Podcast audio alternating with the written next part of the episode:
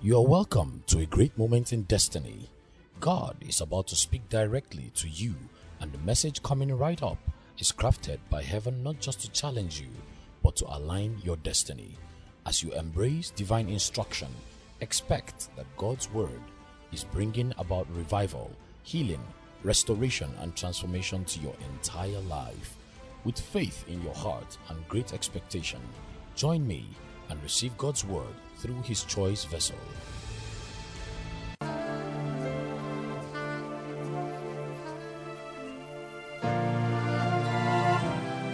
Thank you, Lord. I want you to lift up your hands for just few seconds. Lift it up, open your mouth, and just begin to pray in the Spirit. Zeita langre de gontuba, kronde gizegi, mom propele buzanga, skendinkosko, probelenga diganka skidimbada. Father, we thank you. Oh, we thank you. Thank you for the heavens that are open. Thank you for the angels all over this place. Thank you for your purposes that are being established. Thank you for moments, moments of the mighty Holy Spirit. Thank you, Lord. Thank you, Lord. Mangashke neninta kaka. Bebende ligos kupa kata. Ankes kidembe brinde gusuna. Kuskede beda. Thank you, Father. Thank you, Father. Jesus' name. Amen. Beloved, today is so significant. Very, very significant. As I hear the apostle began to talk about moments like my heart just began to, to weep. You know, at some point there was no seed, and five years ago, the Spirit of God causes seed to grow. And not only did the Spirit of God did that, but just like the Apostle Paul says, I am an apostle by the will of God. Before the foundation of the earth, the Spirit of God willed that spirit of apostolicity to rest upon your leader. And the Spirit of the Lord began to quicken in my heart on that day of commissioning. I really couldn't remember much. But that I was prophesying. I prophesied, and the Spirit of the Lord was reminding me of a couple of things that was said in the prophecy. This was five years ago. That the days are coming. That this voice here that was inaugurated five years ago, at that day, that the days are coming, that the voice will begin to spread into cities. Then the voice is going to be carried out into nations. The thing about the Spirit of God, especially those of you that flows in the prophetic ministry, that you understand this dynamic that when God speaks to you, He is not speaking to you. He is speaking to the you that is in you. There is a potential in you that has to emerge. And so the Spirit of the Lord speaks to that potential. He speaks to the you that is in you that after a degree of progression, and growth and enlargement and processing, the real you emerge. And it becomes the picture that everybody sees. He spoke to, Ab- to Abraham, but he wasn't speaking to Abraham, he was speaking to Abraham. He spoke to Jacob. He wasn't speaking to Jacob, but he was speaking to Israel that was in Jacob. And I'm so grateful to God that today that grace will begin its journey. That grace will begin its journey. What a great time to be here. What a great opportunity to be part of the five years exactly today. Isn't that amazing? Exactly today. Thank you, Lord. And the privilege to be the speaker for exactly today. it wasn't planned, but it was planned by the Spirit of the Lord. Lift up your hands. Let's check the spirit realm and find what the Holy Spirit wants to say. Father, we open our heart to you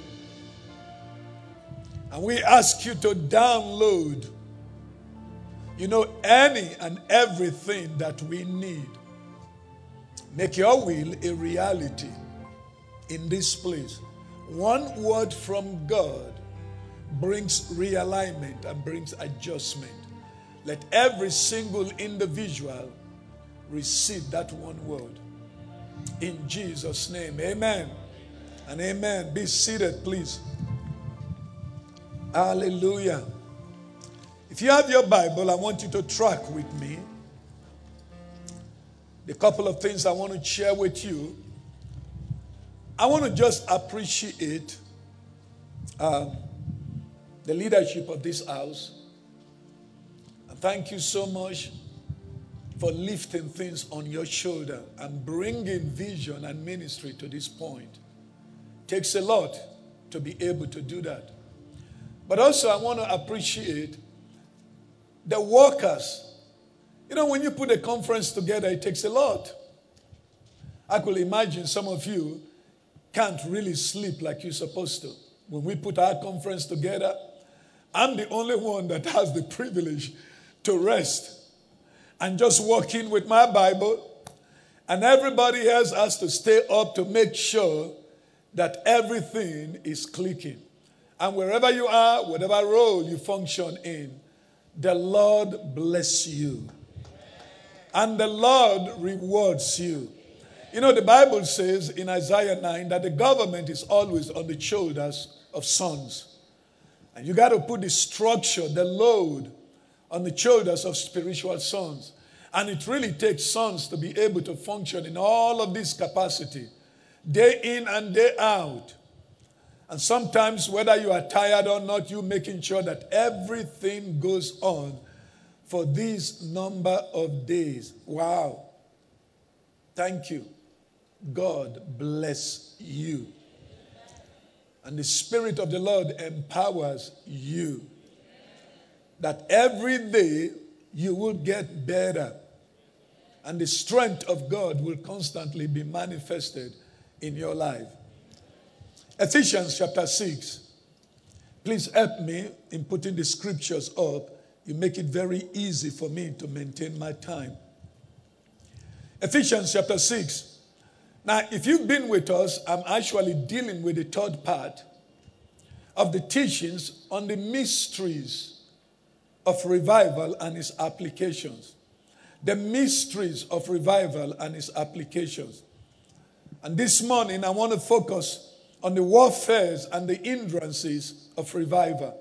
The warfare and the hindrances of revival. Now, I began the first session introducing you to the seasons of revival. We talked a lot about seasons.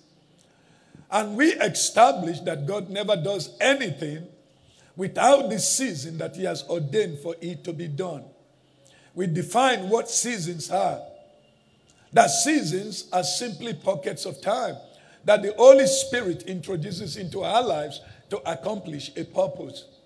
And every time that the Spirit of the Lord intends to do something new, He has to introduce a season and a timing. Then He has to introduce the purpose or the intention for that season. And then, thirdly, He introduces the anointing, the grace that makes it possible for God's intention to become a reality. Last night, I focused on two things. I focused on the conditions and I focused on the catalyst of revival. We dealt with a couple of conditions that you has to meet in order to begin the process of revival. And then we look at some of the things that causes revival. Now, this morning, as we deal on warfare, many times people don't really understand that warfare is involved in revival.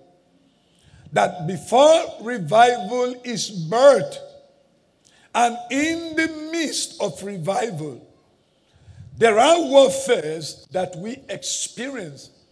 And sometimes, because of the warfare, most people don't stick too long to see the reign of God being manifested. So, Ephesians chapter 6, verse 12 to verse 13. Can you put it on the screen? Verse 12 to verse 13. For we wrestle not against flesh. Now, the tendency is to look at truth and look at it to be so simple. And then say to yourself, I've heard that, or I know that. Until the Spirit of God begins to reveal an aspect of it that probably needs to be activated in you. For we wrestle not against flesh and blood, but against principalities, against powers, against the rulers of the darkness of this world, against spiritual wickedness in high places. Look at verse 13. Wherefore, take unto you the whole armor of God. Because of how we war, there is a responsibility that if you are going to be successful in the war, you have to take on the whole armor of God. Not two, not three, not four, but the whole armor of God. That ye may be able to withstand. That ye may be able to withstand in the evil day, and having done all to stand. Having done all to stand. Second Corinthians chapter 10 verse 3 to verse 5. For though we walk in the flesh, we do not war after the flesh. That's very key. It's not about your mother in law, your father in law, not about the boss, not about the pastor, not about any individual. For the weapons of our warfare are not carnal, but they are mighty, and the reason they are mighty is because it is true God.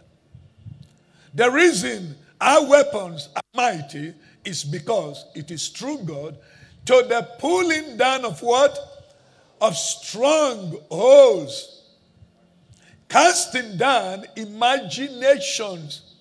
The word imagination simply means images that are of no value. One of the greatest area that the enemy attacks us is in our thought life. The battle we go through is the battle of information. So when the enemy is going to war against you, it's not coming against your back or your leg or your hands. It's actually coming against your mind. It is the level of imagination in you that eventually becomes a manifestation in other areas of your life. And every I thing that exalted itself against the knowledge of God and bringing into captivity every thought, every thought, everybody say every thought, every thought. Now you're going to understand as we progress how significant this is every thought to the obedience of Christ. Now, this is the key. As much as we desire revival, revival involves warfare, and we must know how to war properly so that that grace or that anointing, the rain, whatever it is that the Spirit of God intend to be manifested can become a reality. There are three understanding about warfare within the context of what I'm going to be ministering that you have to understand. Number one is the concept of warfare. The concept of warfare.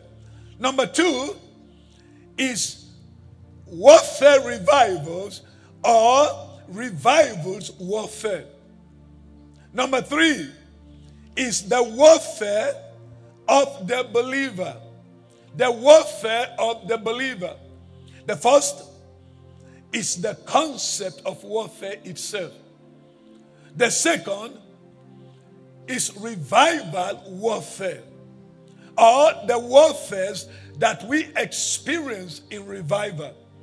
Number three is the warfare of the believer. That means that God has a way that the believer ought to war in the spirit to be able to receive that which he intends. So let's look at three of them. Number one, the concept of warfare. Now, spiritual warfare, this is the concept. Spiritual warfare is the concept of the believer warring or fighting against the works of evil forces. That's the concept of spiritual warfare. Spiritual warfare is the concept of the believer warring or fighting against the work of evil forces that is unleashed or released by the devil. It is unleashed or released by the devil. It is the leveraging of everything that God promises against everything that oppresses God's purpose. That's the concept. When you summarize what spiritual warfare is all about, knowledge wise, this is the concept of spiritual warfare. But now, the warfare in revival.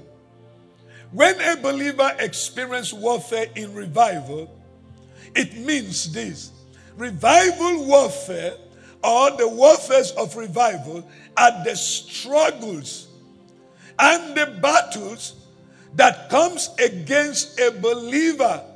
It can come against a church. It can come against an individual.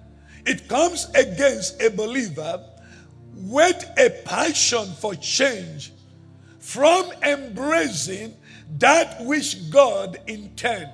It is that struggle that you go through as you try to believe God for something to happen in the spirit realm on your behalf, that struggle is considered a warfare before God manifests the dream, the vision, or the rain itself. The third is the warfare of the believer. Now, this is significant. When we talk about warfare, the tendency is that we we war against the enemy. That is the tendency. But what you have to understand as a believer, we never fight for victory. There is never a place in scripture where the Bible requires you to fight for victory. What we do as believers in warfare is that we war from the position of victory. We war from victory, not for victory itself. The implication is this that God has defeated through Christ the enemy, and everything that is required to be victorious has been made available for you and I. So I don't war for victory, I war from that position of victory itself.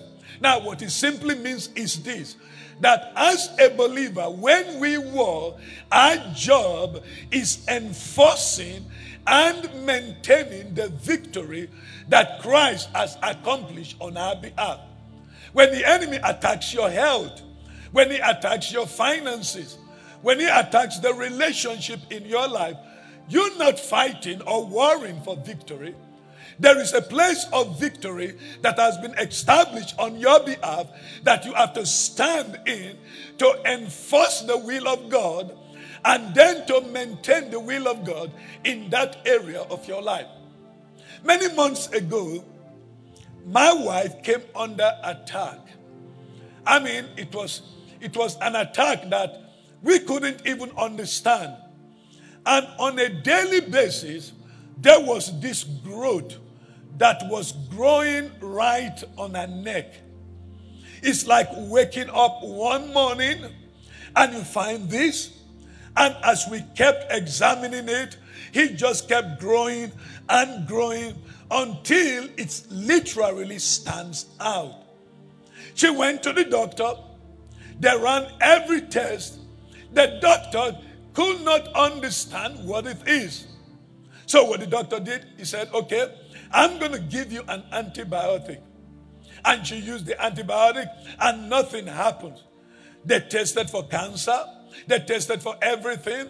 And the doctor says, um, We don't see anything wrong. So go on and keep taking these antibiotics. But it just looked like the more she takes it, nothing was happening. So she made a decision I'm not going to take any antibiotic anymore. I'm not going to go to the doctor anymore. I'm going to believe God. I'm going to use the word of God and see if the word of God works. Now, here I am. I travel all around. I lay hands on people. People get healed. And I'm laying hands on my wife on a daily basis and taking communion. And it just looked like nothing was happening. And every time I had to travel, my heart will melt because I wanted the hand of the Lord to touch her. But when you look at her, it doesn't bother her. And so she made this commitment. She went through all scripture, got all scripture that deals with healing, and she decided to take a position of enforcing that which Christ did on the cross. That which Christ did on the cross. And so she just kept confessing God's word. There is that that speaketh like the piercing of the sword. The mouth of the righteous produces health. Death and life is in the power of the tongue. And so Jesus kept confessing and declaring what God's word says. And it looked like the situation gets horrible and horrible and horrible the next day. And it just goes on for probably three months. And one day I walked into our office. And as I was about to carry a conversation, I looked at her neck and all of a sudden the thing burst. I mean, it just busted. And when it got busted, I mean, whatever stuff that was there began to come out. And I mean, it just began to flow out and began to flow out. And she waited and it flows out. And it was an holiday period. So she had to call the doctor. And when she called the doctor, the doctor already prepared, was trying to get on his plane to go on vacation. And he answered the call and he said, Well, we can't understand. This thing busted and this stuff is coming out. And the doctor began to laugh. The doctor said, This is unbelievable. I never believed this will ever happen. And the doctor says, Let it continue like that. And whatever stuff that was there just, oh my God, just came out. I mean, just totally came out. And when you see her today, you will never know that she ever experienced something like that. The reason you need to hear this, which is key, is you're not fighting for victory. All you are trying to do is to enforce something and maintain something that has been accomplished on your behalf. But you have to have a revelation and an insight concerning what the Spirit of the Lord has done for you and be willing to enforce it with the spirit of patience until the manifestation becomes a reality. She wasn't embarrassed. She kept declaring it and declaring it and declaring that medicine every morning, every afternoon, to the point she says, I'm going to overdose myself with this antibiotic, not the physical tablet, but the Word of God. And I mean, you can never overdose yourself with the promises of God as you declare it over and over and over and over. Something begins to happen. Maybe some of you here are experiencing sicknesses in your body, and you are in the midst of a warfare and the enemy is taunting you and giving you the impression that he's going to destroy your life or kill you. It doesn't matter what the condition is. God's word work. And when you war, you are not worrying for a victory. You are worried from the word position of being victorious already. And so you got to work in that dimension and receive the victory to become a manifestation. Are you listening to me? Now, in order to be able to do this, there are three revelations that has to be established in you. Notice the word revelations. Revelation is key. There are two words for knowledge in scripture. In the Greek, there is the word called gnosis. And gnosis is just a mental knowledge. It is the knowledge that you acquire. And that knowledge can take you too far. When the enemy attacks you, when fear comes in, when there is worriness and anxiety, that knowledge will flee. But there is another knowledge called epignosis, and that is revelation knowledge. It is the exact, it is the correct knowledge as if God Himself is standing there and He's speaking to you directly. And when that knowledge, epignosis, is established in you, it explodes. It gets rid of the spirit of fear and worriness and anxiety.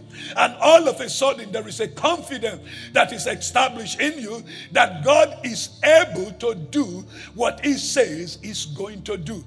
And you must have these three revelation knowledge. Number one, the first, which is key, first and foremost, is you must have the revelation knowledge of who you are in Christ who you are in Christ. It is your identity.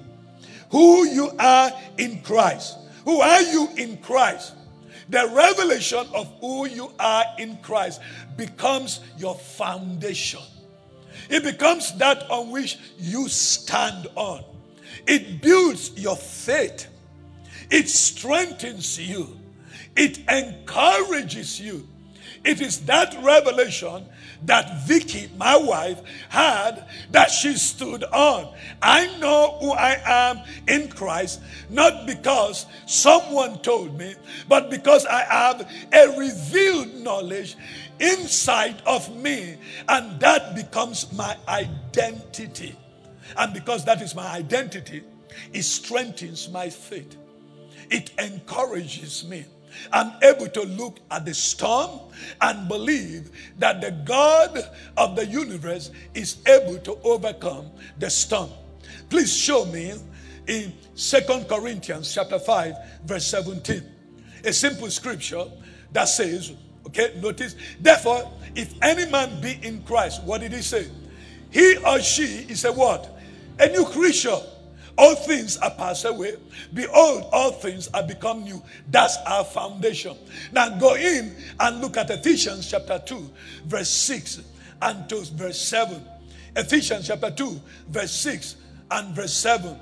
Now, after salvation, after we found our identity in the kingdom, the Bible says we have what? Raised us up together. He had raised us up together and then made us sit what? Together. He raised us up together. He made us sit together in heavenly places. In where? In Christ Jesus. That's who you are. The consciousness of this was what made it possible in 1 Samuel chapter 17 for young David to defeat Goliath. See, David realized who he was in God himself. He realized that his relationship with God over the period of time in taking care of his father's sheep and how God showed up when the lion came and the bear came and he was able to defeat the lion or kill the lion and the bear. He knew it was the strength of God. And he was able to take that strength in his relationship with God to the battle with Goliath of Gath. Have you ever seen a lion? Have you ever had the opportunity to touch one? Well, I've seen one and I've had the opportunity to touch one. Now, I go to South Africa often to minister. And in Joburg, now when I go there, my son there will say, Let me take you to the lion's den. Yes, the lion's den. Now, before you get to the lion's den, you have to first experience what they consider the young lions. The young lions doesn't mean that they are small in size, they're just in age wise. So they take you to one cage, and then you move to another cage and another cage before eventually you go into the den. So I touched the, the little one, and then I went to the second one, and then as I was about to touch the third one, it went to the. I knew exactly not to play with it, but it was still a baby. And so we went through the experience, and then it was time to take us to the lion's den. In the den, the lions are allowed to stroll around. But they explain a couple of things to you when you go in. Number one, you must stay in your car. Number two, you can't take pictures. Number three, you cannot open the door. Number four, you cannot make noises. So just sit in your car and experience them. And right in the four corners of the den are men with guns in case if the lion tries to do anything, they will tranquilize the lion itself. And in spite of all of these rules, there are people that have gone in there and that have been killed by the lion. And so we got into the van, and I remember sitting in there. It is amazing to see these suckers. Amazing to see how huge and how their reaction are. The female lions are the most dangerous one, he said. And the moment, I'm not saying you females are bad, I'm just saying they're the most dangerous one. And the interesting thing is, when they saw us coming, all of a sudden they got into the posture of attack. But you see, we were in the truck, and I made sure that everything was locked up. I want to be able to do my preaching and fly back to the States. and so we had the experience to go through. Now, that's exactly how David or who David killed. Can you imagine? How with the bare hands, not with a gun, not with a sword, with his own bare hands, uh, he killed the lion. You realize that that was supernatural. It's not just something physical because no man can kill a lion with his bare hand. Have you seen a bear? Well, I had the privilege to have bears come into my property. You cannot and you should not ever hang around a bear. When they come, you stay far away. Because when you stay close to them, they have the potential to pounce on you. So there is a rule don't put anything eatable outside because they get drawn to it and they come right there. And if they see anybody around the eatable stuff, well, they attack them. It is that same bear that David, with a hand, destroyed. So you see, it is the strength of God that makes it possible. But what I want you to understand, it is the revelation that David had of who he is in God that gave him the audacity and the boldness that is able to stand against the lion and the bear himself. And people of God, this is the revelation that you take into warfare. You will never be successful in any warfare if you don't have the revelation of who you are in Christ. Beloved, hear me. Who you are in Christ changes the game. It changes the game. You look at that individual who threatens your life, whether it's a voodoo man, a black magic man, a witchcraft individual, whatever it is, because of who you are in Christ, you let him know you can't do this. You can't defeat me. You can't overcome me. Not because it is in your strength, but because of the revelation that you have of who you are in Christ. Number two, the second revelation is the revelation of who God or Christ is to you. The revelation of who God or Christ is to you. The revelation of who God or Christ is to you. The revelation of who Christ is to you is a weapon that releases victory on your behalf. And hear me, the degree of this revelation will determine how far you go in your battle. How far you go in your battle is determined by it. So, this is what Jesus says in Matthew chapter 16. Put verse 13 to verse 20. Verse 13 to verse 20. Matthew 16. When Jesus came into the coast of Caesarea Philippi, he asked his disciples, saying, Whom do men say that I, the Son of Man, am? Verse 14. And they said, Some say that thou art John the Baptist, some Elias or Elijah, and others Jeremiah, or one of the prophet. Now, this is the key to verse 15. He turned around, he said unto them, Now, I really don't mind the opinion of the outsiders. You've hung around me, you've been with me. Whom, now notice, whom do you say that I am? This is where the rubber meets the road. And Simon Peter, I mean, rose up just like that and answered and said, Thou art the Christ. Thou art the Christ. When you when you read it in the Amplified translation, it says, Thou art the Christ. It didn't mention Jesus because Christ is the anointed one. Simon Peter replied, You are the Christ. Number one, you are the Son of the living God. What a revelation of who God is to him. And I could just imagine Jesus saying, Wow. Then Jesus answered him, Blessed, happy, fortunate, and to be envied are you, Simon Bar-Jonah, for flesh and blood men have not revealed this to you, but what? But my Father who is in heaven. This came out of epignosis. This isn't gnosis. Gnosis comes from flesh. Epignosis comes from the spirit realm. This revelation is a revelation that is released to you from the Father.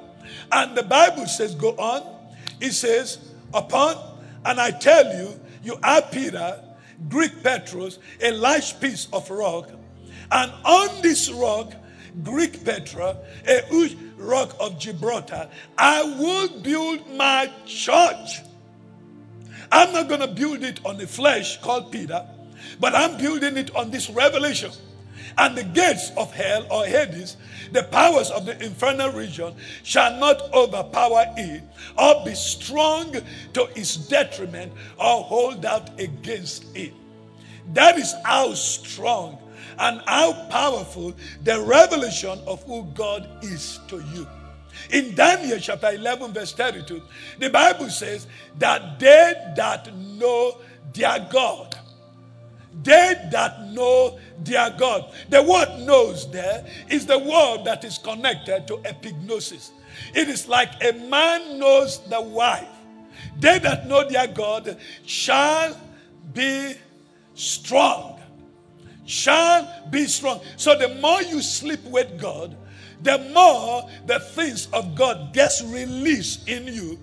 And when it is released in you, it produces uh, an inward strength in you that allows you to be able to war and stand against any situation that the enemy brings into your life and be victorious in the midst of it. Number three, the third revelation is the revelation of your authority in Christ. The revelation of your authority in Christ.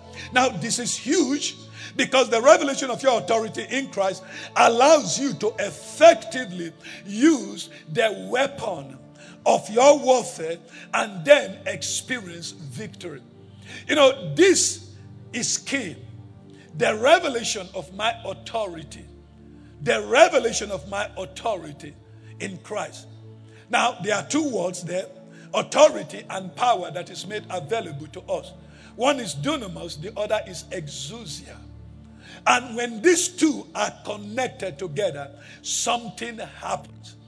When you see a man or a woman who declares to the enemy and stands on the position of the power and authority that they possess in Christ, and the enemy flee, is phenomenal. In our church, in our area itself, where our local church uh, is, is built in, the interesting thing is when we started putting it in that area, I mean, it is one of the area that you will consider nobody wants to go in. Because it's more of a criminal area, it's a mafia area, a mafioso area, more of the Italians. So you are not allowed to even go in there. The police officers get even scared to go in there.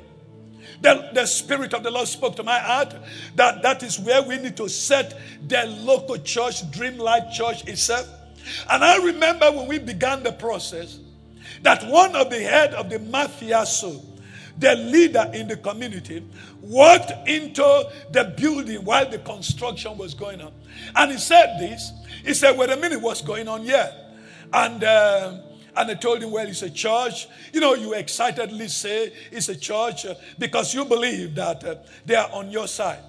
And then he said immediately, who is in charge?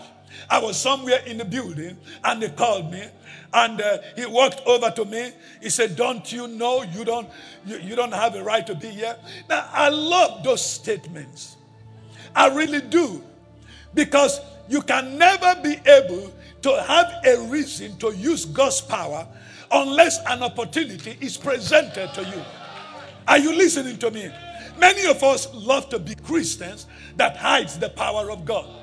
But you will never believe in the strength you carry unless there is element of difficulty or situation and circumstances that are presented to you that you use the word of the Lord on. And the moment you are successful, you are guaranteed that the next battle that comes to your life, that you will always be successful. So I looked at him. I said, Can you tell me why we shouldn't? He couldn't say anything. Then he says this one word. He said, Next week when I come, you guys just make sure that you are gone. As he was walking, I said, Excuse me. The next time you come in here, you make sure that you don't come in here with that statement. For five minutes, he looks at me.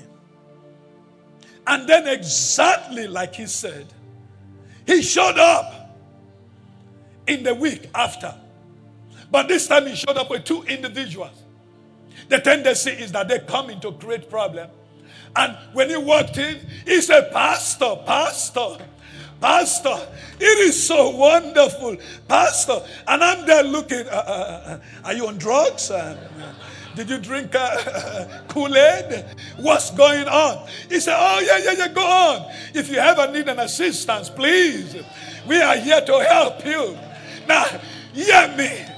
You see, you got to understand that the physical is not determined by the physical. The physical is determined by the spirit. And in proper warfare, you got to learn how to go into the spirit and deal with the situation before you come into the physical realm. If you don't know how to ascend into the spirit and deal with every problem, you will find it difficult being successful here physically. I realized uh, that the game is not about the physical. I realized that I have to take him to the spirit realm. And in the spirit realm, I can prevail. It is the dimension of spirit living itself. And I charge you every problem, every situation, every difficulty that you have, don't focus it in the physical realm. When I lay my hands on you and I'm about to pray for you, whether it's over sicknesses, whatever it is, I'm not seeing you. I'm not looking at your physical condition. My job is to ascend into the spirit and be able to locate what is it that is responsible for your situation. If I can take care of it there in the spirit, it is a matter of time for what happens in the spirit to become a reality. Now, to we Africans, we should be able to easily understand it because many people tap into various medium. My grandmother, she died at the age of 120 years old. Okay? She was involved in voodoo. Did they call it a voodoo? Okay, voodoo, black magic. You know what I mean? Witchcraft, okay? No, witchcraft is too light. Yeah, too sophisticated. It's too cute, you know, too cute. No, no, no. It's not witchcraft. You know, when you call it witchcraft, it gives people more pride to function in it, you know. it's like the Western culture says, just a white witch. ah, it's not a black witch. So it's cool. No, no, no, no. Voodoo, put some woo. You know, kind of make it horrible. Okay? She functions in it. And as a little boy, I will work with her and I never will forget one experience. Now, I'm a Wafi person. Wafi, Warri, you know, that's that's where I came from. And when we are about to cross the water, okay, there ought to be bridge, right? Or you take a canoe. I remember an instance. We got to an area where we had to cross. I'm hoping that there will be a canoe since I didn't see a bridge or something to walk over. She muttered certain word, you know, you know, you know, whatever it is. And right in my eyes, the crocodiles began to come one after the other, one after the other, one after. They arranged themselves. When they, you shouldn't say, ah. Some of you still know people that function in this. And that's why I love these people around me because it permits the power of God to get them delivered. See, if you've not encountered things like that, you will always be afraid. And so she walked, walking over, and she told me, Come on. No, I said, You go. She said, Come on. So I put one foot on the back, the back of the crocodile. I've seen those massive crocodiles. Put my foot there, and to eyes like, and I had to close my eyes and cross. That's the power of the evil. Okay? But can you imagine the power of Jehovah God? How can a woman talk and conjure something? It is the same law of the spirit. She goes in and she taps there and she brings there into the physical. You can go there, except that now is the dimension of God and bring there into what? The physical.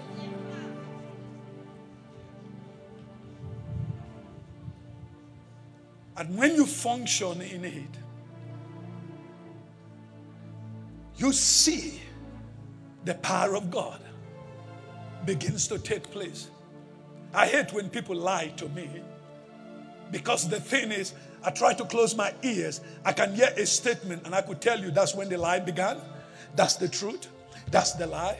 And that's the truth. That's the lie. Because for some reason, that I cannot describe to you, I can tell.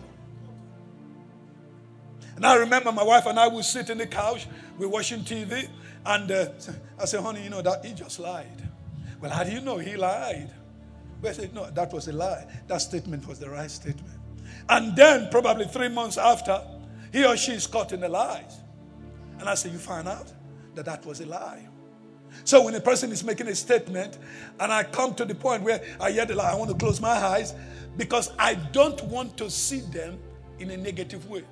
But without them realizing, they fail to know that I just recognize uh, that the story was not fully complete. I'm talking about a place in the spirit realm that you can function in. It's a dimension of living.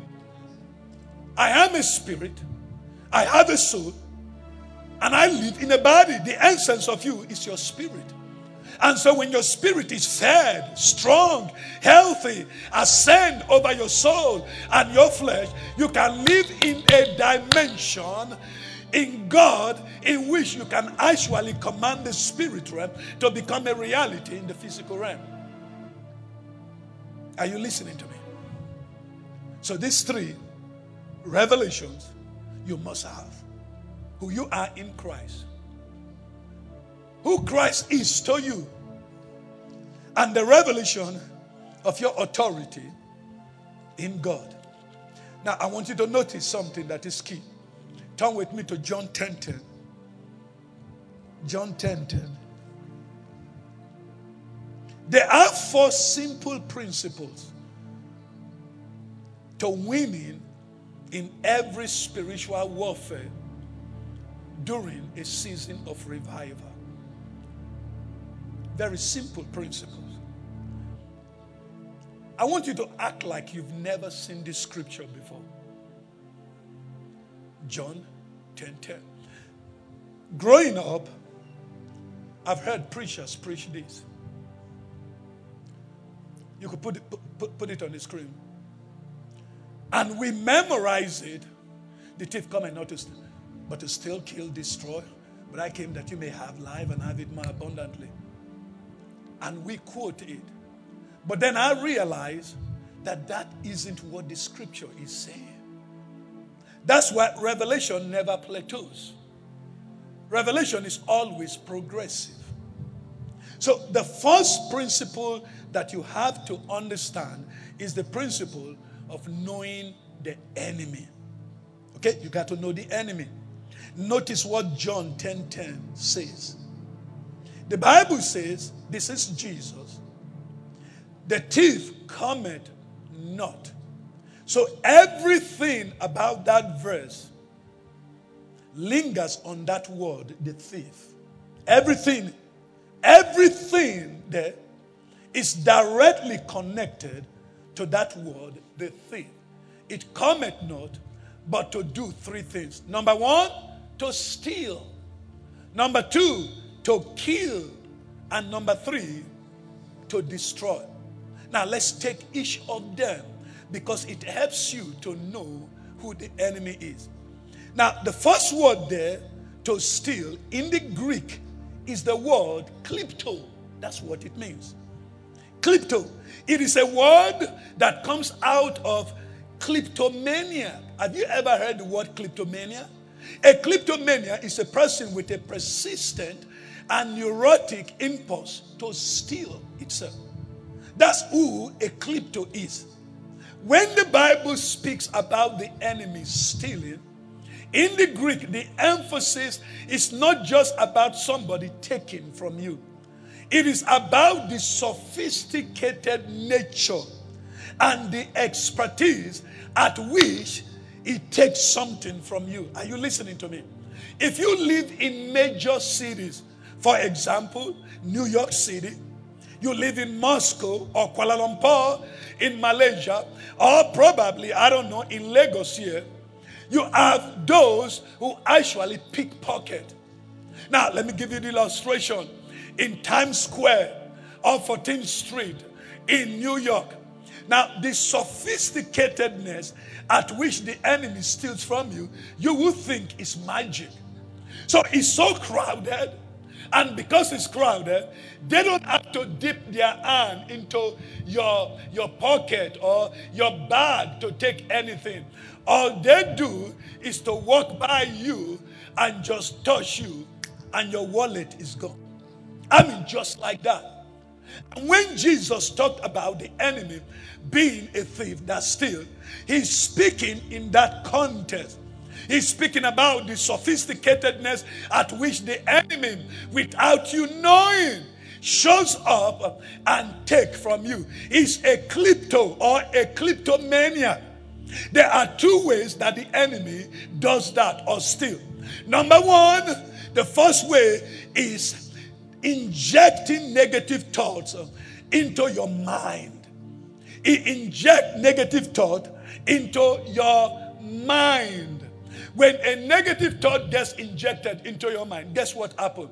It steals your joy, it steals your peace, it steals anything and everything that is part of you.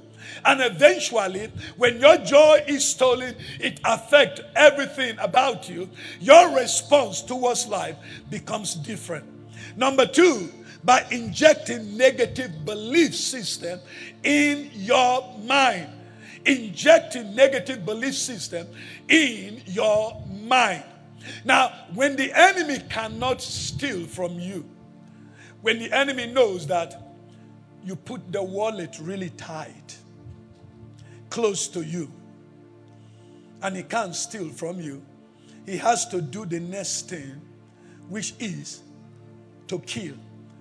But it's not taking of life that the scripture is talking about. It is the word in the Greek called thuo. T H U O, thuo. And it's interesting. Thuo means this it means uh, to willingly surrender, to surrender that which is significant to you on an altar. So, what the enemy does is, I can't take this wallet from you. I have to convince you now for you, I have to tool you for you to give me this wallet on your own without I taking it. And there are many ways that the enemy towards us. He could toward your marriage. He could towards a ministry. He could toward a, a relationship in your life. He uses four ways. Number one, the first is to frustrate you. When you get frustrated over something that is significant in your life, guess what you do?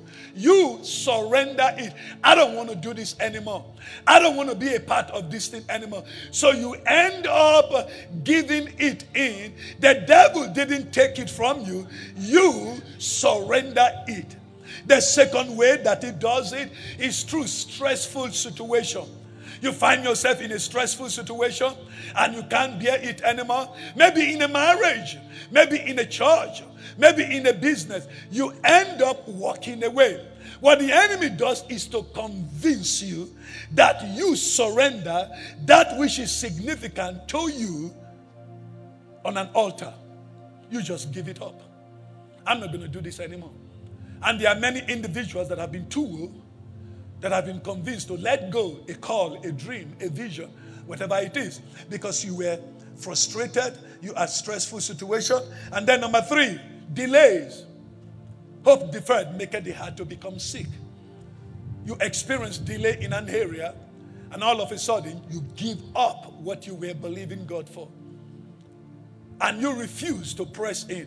And the fourth way is weariness. Weariness.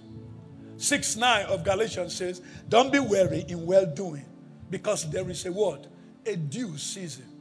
So you find the enemy comes to steal, to klepto you. And for some reason, he couldn't take your wallet. So he goes to the nest. I'm going to tool you. I'm going to kill you. If It is not really to take your life. It is to get you in a place where you are convinced to let go that wallet, that which is significant to you, because you were frustrated, because you had a stressful situation, because you were weary. For whatever reason, you quit that thing, and the enemy says, I like that. Now, notice the third thing. Notice the progression. Everything that the enemy did was based on that one statement a thief. He comes to steal. to klepto. He comes to kill, to tool you. The third of the thing that he does is to destroy you. The Greek word there is the word apollumi. Okay, that's what it means. The interesting thing about this word apollumi is that the enemy now doesn't come to take it from you.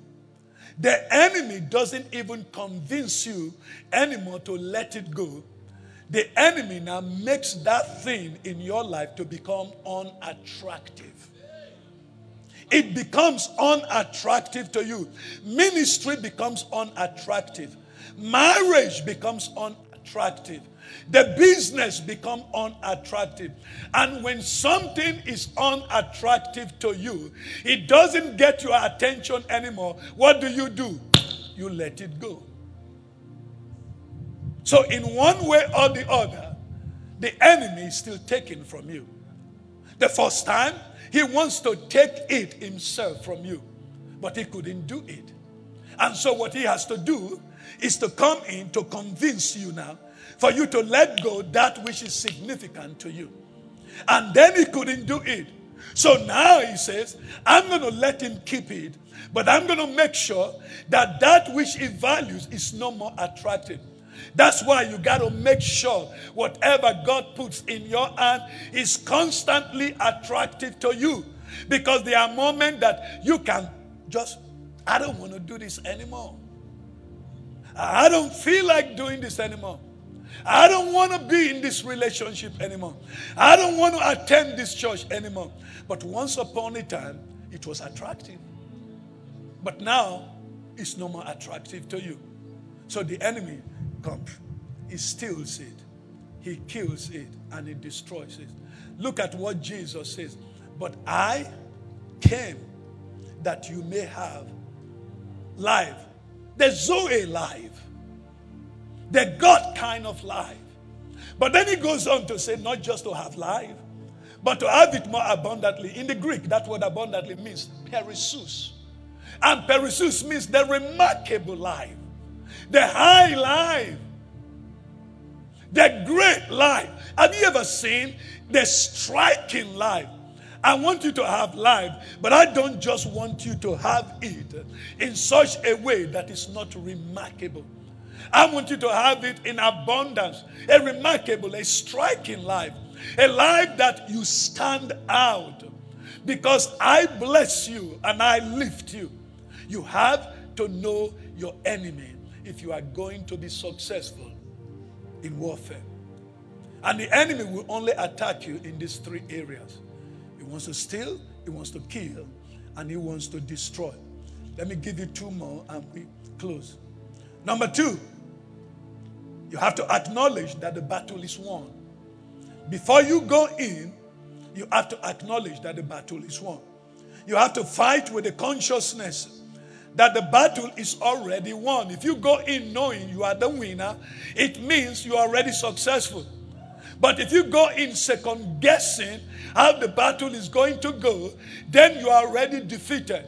It is a principle of victory when you have to maintain the victories of God. Number three, you must exercise your faith. Now, it's simple to say that.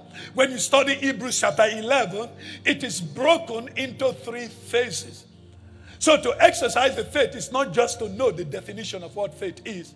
In the first part of Hebrews 11, the Bible explains what faith is. That faith is what? The substance of things of now, when you read it there, you have to understand faith is a substance. That's what it means. Faith is a substance. So, in order to understand what faith is, you have to understand what a substance is. If you don't understand what a substance is, you can never understand what faith is. The word substance is the word hypostasis. Hypostasis simply means a legal document that shows the proof of the ownership of something. If I walk over to Apostle and tell Apostle, your car belongs to me in the United States, even though the car belongs to him, we can argue that to the court. And when we get to the court, I said, Your Honor, this is my car. And he says, No, this is his car. Now, to settle it, the judge will say, Do you have a what? A legal document that shows the proof that you own this stuff. That's what faith is. So when the enemy brings sicknesses to you, you already have a legal document uh, of your healing.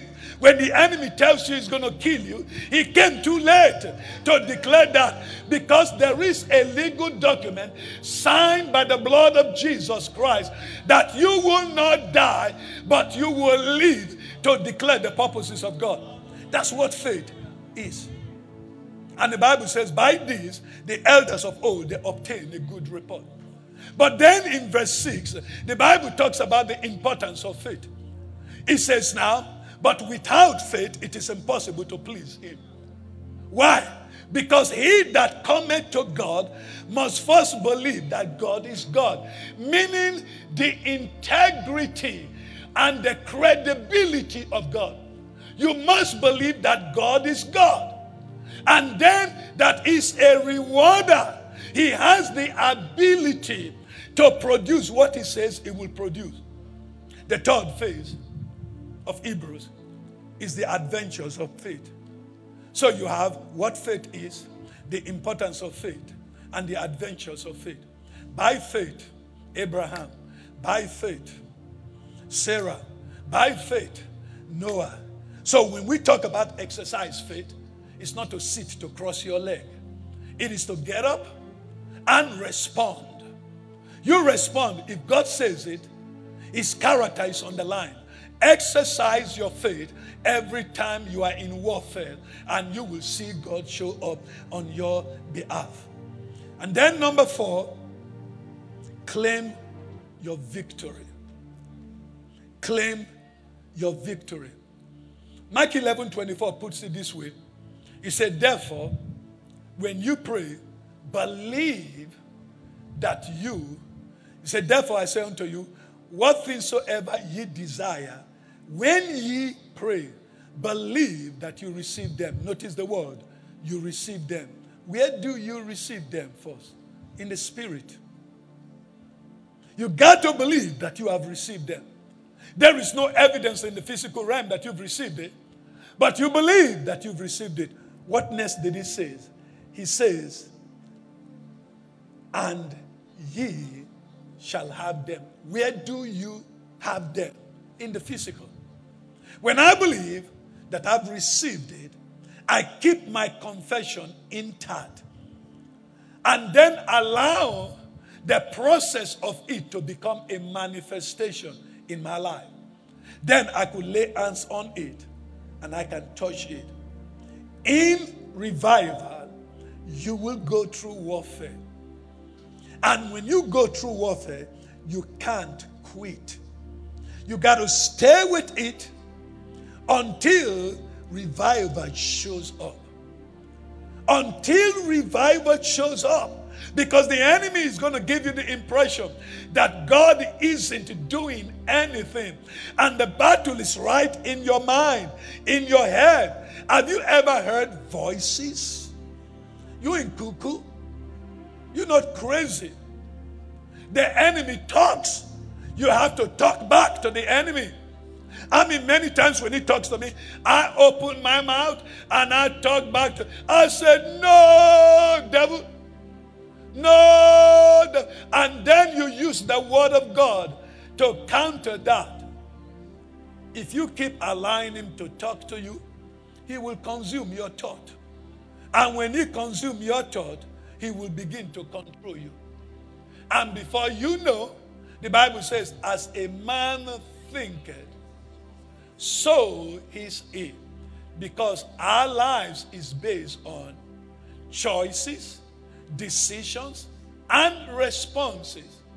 It is the battle that is produced in my mind, my way of thinking, that is established in the choices that I make and in the decisions that I embrace. And eventually, my response in life becomes governed by my way of thinking. Bow your head, close your eyes now. No one, no one can fight a war for you when the victory has been established.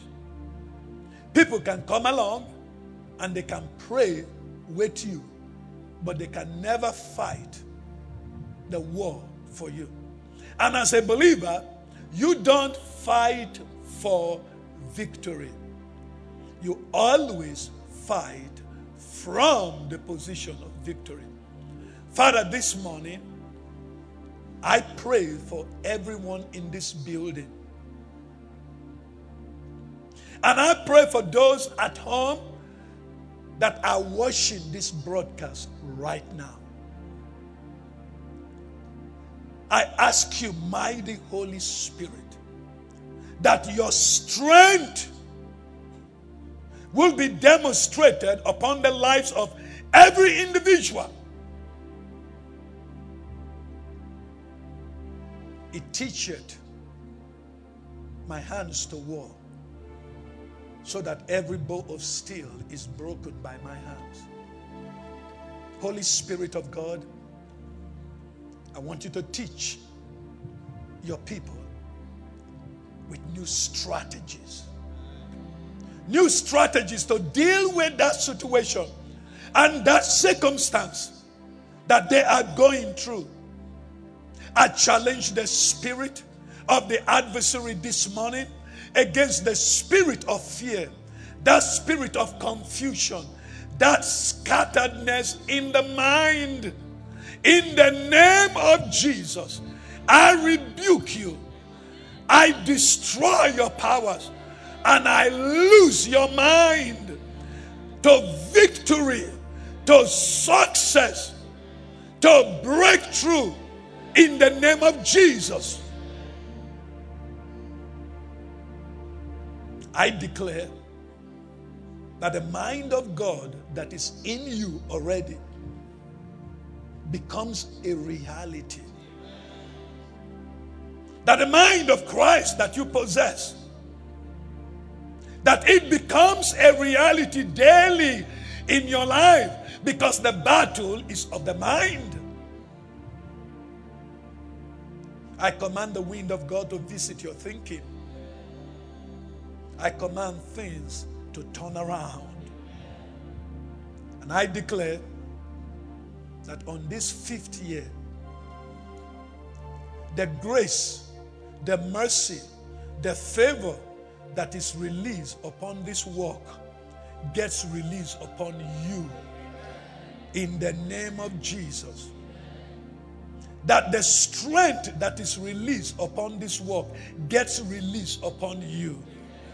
That the longevity that is released upon this work gets released upon you that the prosperity that is released upon this work gets released upon you. That the breakthroughs that is released upon this work gets released upon you.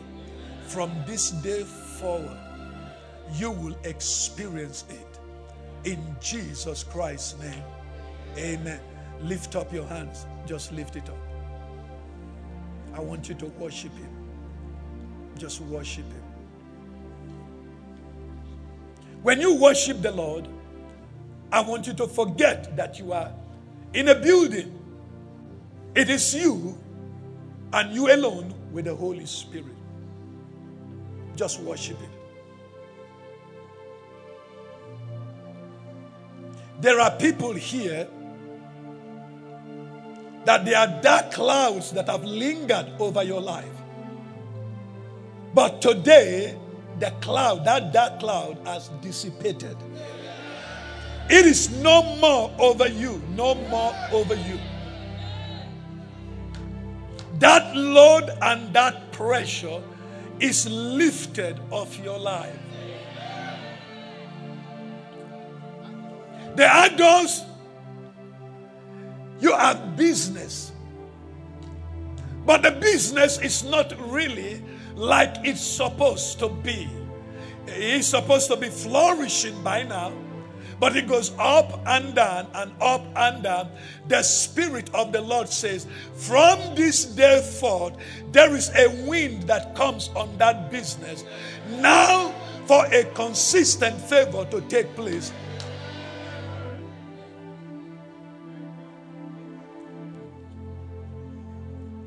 There are those you struggle with pain in your stomach. It's not something that is there consistently. But whenever it comes, it creates a lot of discomfort. The Spirit of the Lord says, From this day, you will never again, never again, never again experience it.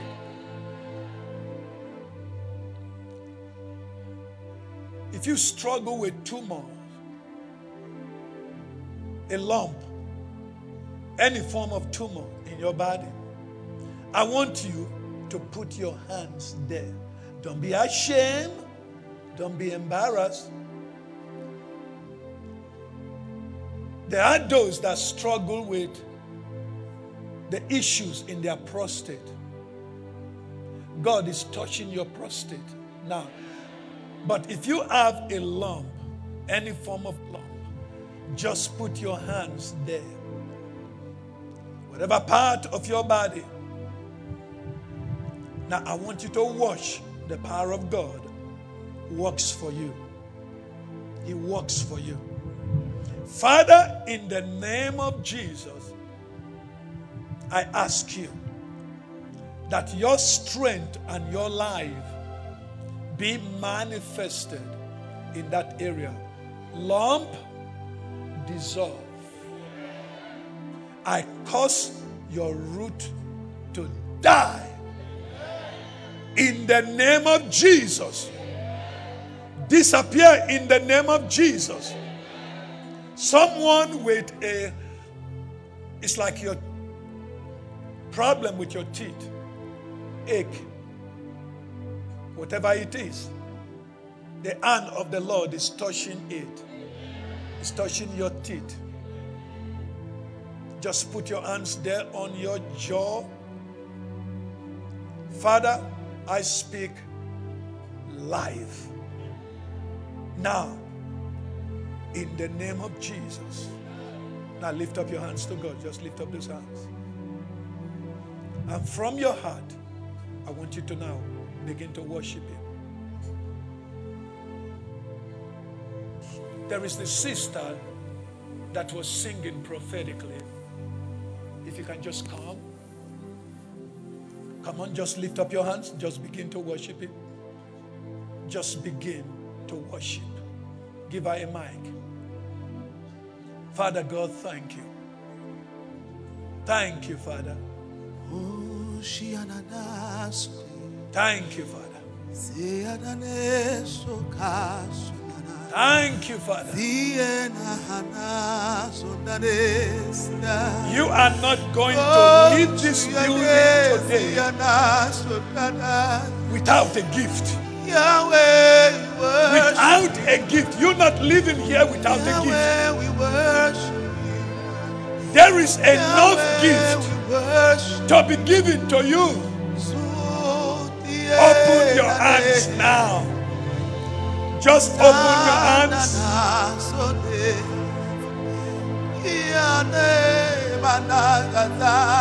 And begin to worship Him. Jehovah, we worship you. We lay ourselves, yes. Lord, before your throne. You exalt your throne. Father, I prophesy to every hands that is open on this fifth year. I prophesy that every individual receives a gift from you in the name of Jesus. That no hands will leave this building empty. Every hands will be filled up with the gifts and the blessings of God. I prophesy this into your being that your life will be different.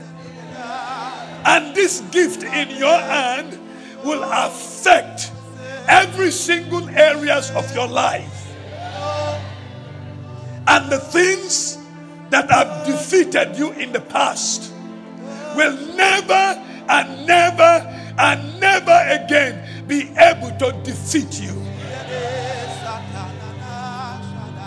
The light, the light, the light of God comes upon you and shines in every areas of darknesses and you will be victorious and you will advance and every obstacles that are placed on your way are removed i prophesy this and I decree this in the name of Jesus.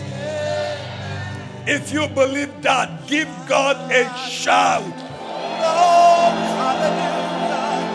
Glory, hallelujah. Your hands are not empty. These hands got a gift. These hands got a gift. The angels of God put gifts in your hands. You are not leaving this building without a gift. Like they will say on Christmas Day, Merry Christmas. Because the Spirit of the Lord gives you a gift. You have a sick child, you just go to that child. I got a gift to give to you. Your business isn't functioning, you just touch your product. You go to work, you check the hands of your boss. You touch your desk because there is a gift that has been given to you. Hallelujah. Hallelujah. I said, Hallelujah. We can do better than that. Hallelujah. Hallelujah. Thank you, Lord.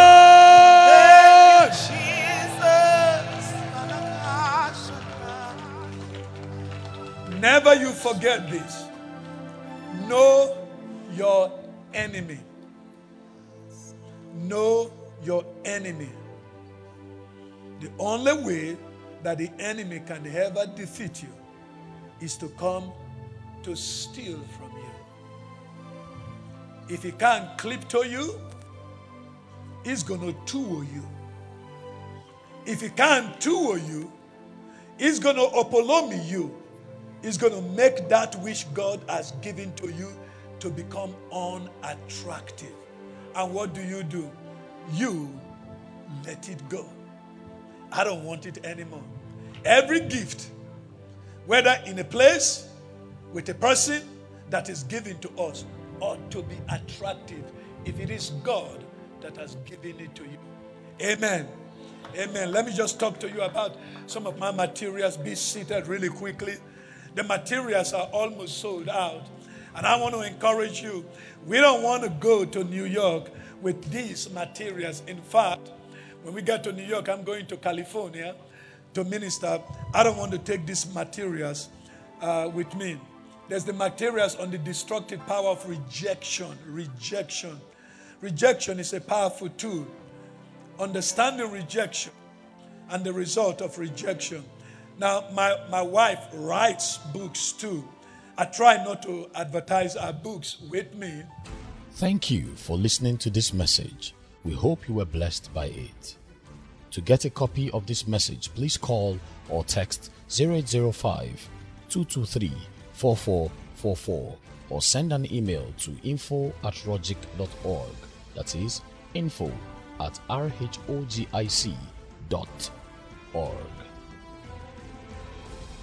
You can also download the Horn of Revival Ministry app on Google Play or Apple Store to connect with the variety of free quality resources, including Rogic Radio and our refreshing daily devotions to take you higher in life. And for real time ministry, you can follow or like our Facebook page, Revival House of Glory International Church and Horn of Revival Ministry. You could also subscribe to our YouTube page at Rogic TV and at Apostle Goodheart to watch messages from the Horn of Revival Ministry. God bless you.